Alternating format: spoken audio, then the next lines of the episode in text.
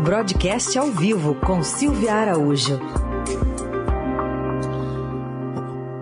Hora de falar de economia aqui na Eldorado. Silvia, bom dia. Oi, Raíssen, bom dia para você, bom dia aos ouvintes e bom dia a Sampa, né, a aniversariante do dia. Isso aí, 468 anos de São Paulo. E a gente fala agora, vamos começar falando dos cortes, né, que foram divulgados ontem no, no orçamento, afetando vários ministérios e mais voltados para a política pública. E o Centrão é que quem dá as cartas, né, Silvia? Pois é, né, Heisen? Quando a gente olha ali para a sanção que foi feita pelo presidente Jair Bolsonaro, é isso mesmo que a gente observa. A gente já vinha conversando muito do orçamento, um orçamento muito apertado, um orçamento complicado, um orçamento nas mãos dos parlamentares, como você bem disse, é mais na mão do centrão mesmo, né?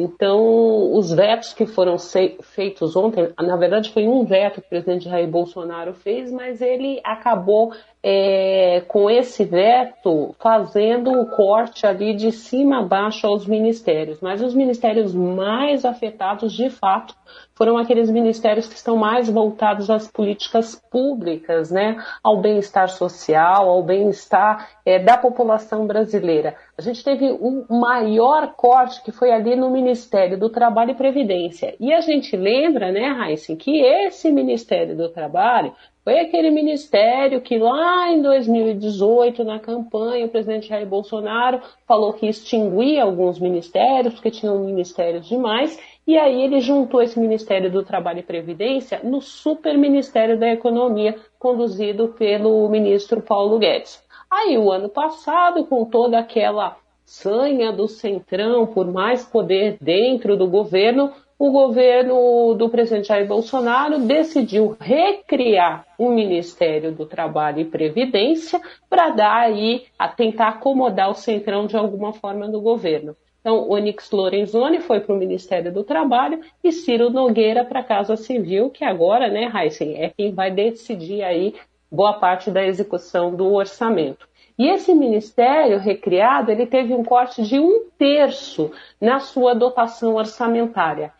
Principalmente a área que vai ser mais afetada é justamente o INSS, é justamente aquela fila interminável do INSS, essa é a grande preocupação, que todo ano se diz que vão zerar rapidamente essa fila do INSS, essa fila é, são as pessoas que dão entrada ao benefício e, e ficam ali esperando né, o, o, o, aval do INSS, a análise de toda a documentação para começar a receber os seus benefícios.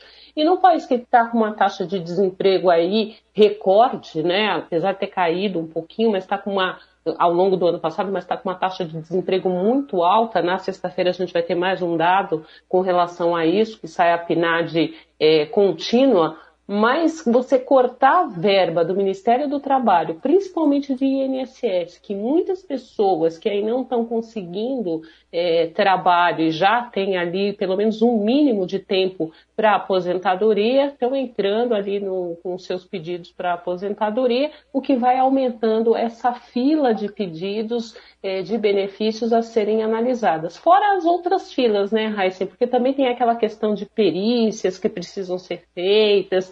Então, é um órgão extremamente importante que pode ficar muito empacado com esse corte aí de um terço na dotação orçamentária. E aí, né, outros ministérios extremamente importantes, como você disse, para a política pública, como educação, teve um corte significativo de quase um bilhão. Desenvolvimento regional, que é até o ministério importante até para campanhas eleitorais nesse ano de 2022, teve um corte ali de quase meio bilhão. Cidadania, que é o responsável pelo pagamento do Auxílio Brasil, também teve vetos ali cortando parte da dotação orçamentária para o Ministério nesse ano e até a infraestrutura, né, que é o Ministério comandado pelo Tarcísio de Freitas, que é ali o candidato do presidente Jair Bolsonaro a tentar ir a, a, ao governo do estado de São Paulo. Até o Ministério da Defesa ali dos aliados do presidente Jair Bolsonaro, né, que defesa a gente olha ali como os militares, teve um corte ali de 62 milhões. Então, essa foi a tesoura que passou no orçamento de 2022, orçamento esse que certamente vai ter algumas contingências ao longo do ano, porque o gasto está muito. É, ele foi mal dimensionado, inclusive, porque a expectativa é que os gastos possam ser muito mais altos do que o que consta no orçamento né, Heisen? Quando a gente tem uma previsão de receitas muito pequenas, né, do crescimento da economia para poder bancar todo esse gasto governamental. Muito bem, falando em gasto, outro aspecto do orçamento que chama atenção é o menor nível de investimento da história, né, no momento que o país precisa de investimento para crescer, né, Silvia? Exatamente. Geralmente, né, Heisen, quando há, há, muitas crises assim de, de, de, crescimento econômico, muitas vezes o governo, o gasto governamental é que dá, o gasto em investimento governamental é que dá aquela alavanca para o crescimento do país.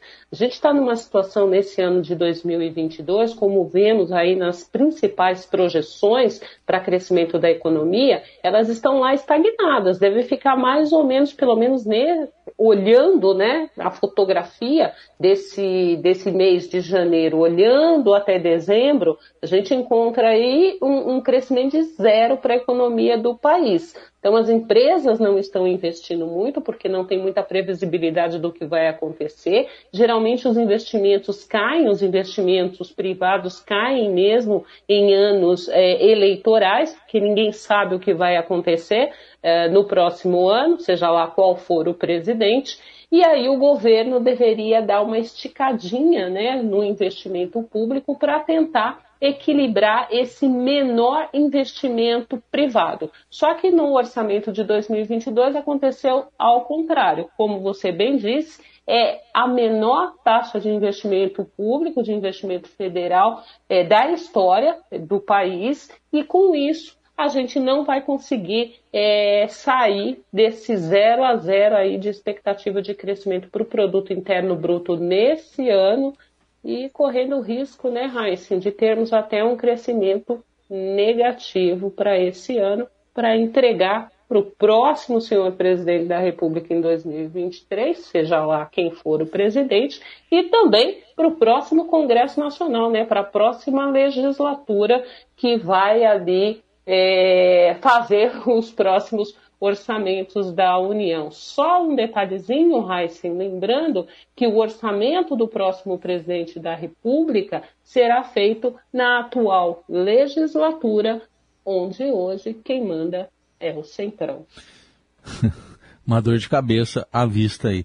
Ou não, né? Porque o Centrão também sempre se acerta ali, dependendo dos interesses, né? Ele, ele se acerta com, seja quem for o, o presidente, né, Silvia? A experiência tem mostrado isso. Verdade. Tá aí, Silvia Araújo com a gente, falando de economia, às terças e quintas aqui no Jornal Eldorado. Obrigado, Silvia. Bom fim de semana até terça. Até Aliás, não, quinta, não, não. né, Raíssa? Hoje é feriado, mas a gente está é trabalhando, né? Vamos, vamos voltar tudo, vamos voltar tudo. Silvia está com a gente às terças e quintas. Silvia, até quinta. Tchau. Até quinta, tchau.